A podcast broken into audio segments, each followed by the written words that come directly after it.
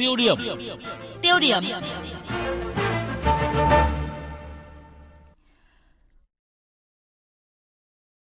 của Ban Thường vụ Quốc hội đã đưa ra một báo cáo khá tổng quát về các loại quỹ tài chính ngoài ngân sách.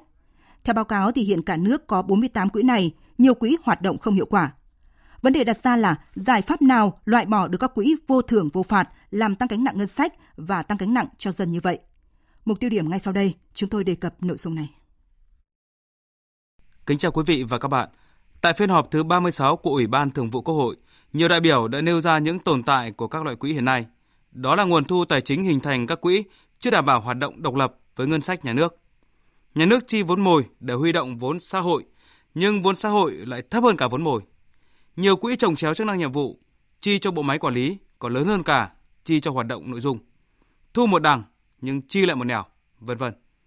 Tiến sĩ Vũ Đình Ánh, chuyên gia kinh tế cho rằng vấn đề này đã được nói tới từ lâu, nhưng đây là lần đầu tiên đoàn giám sát của Ủy ban Thường vụ Quốc hội có một bản báo cáo đầy đủ như vậy, sẽ có rất nhiều ý nghĩa.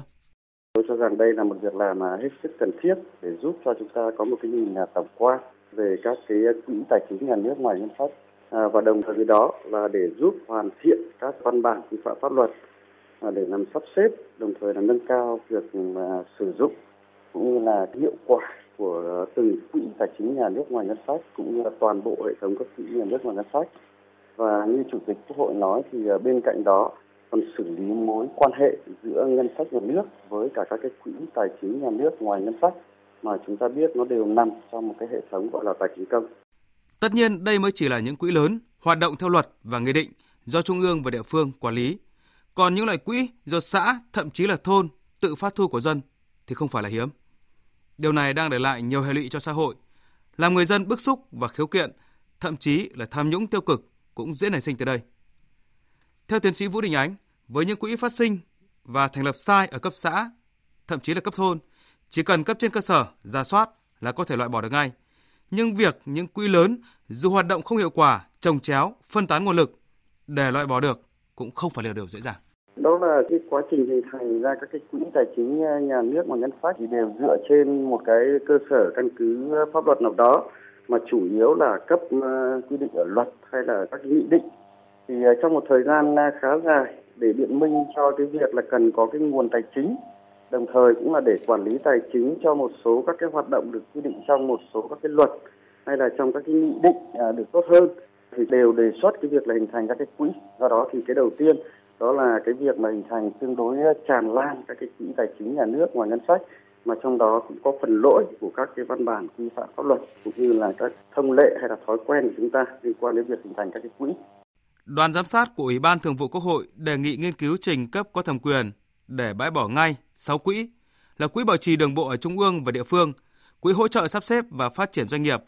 Quỹ hỗ trợ nhiễm HIVS, Quỹ hỗ trợ các hoạt động ngoại giao phục vụ kinh tế, Quỹ hỗ trợ vận động cộng đồng người Việt Nam ở nước ngoài, Quỹ hỗ trợ việc làm ngoài nước, Quỹ phòng chống thiên tai, nghiên cứu xác định rõ lộ trình bãi bỏ đối với ba quỹ là Quỹ phòng chống tác hại thuốc lá, Quỹ bình ổn giá xăng dầu, Quỹ dịch vụ viễn thông công ích. Về vấn đề này, chuyên gia kinh tế Vũ Đình Ánh nêu quan điểm. Không thể ờ, trông chờ các cái cơ quan quản lý quỹ hiện nay họ từ giả soát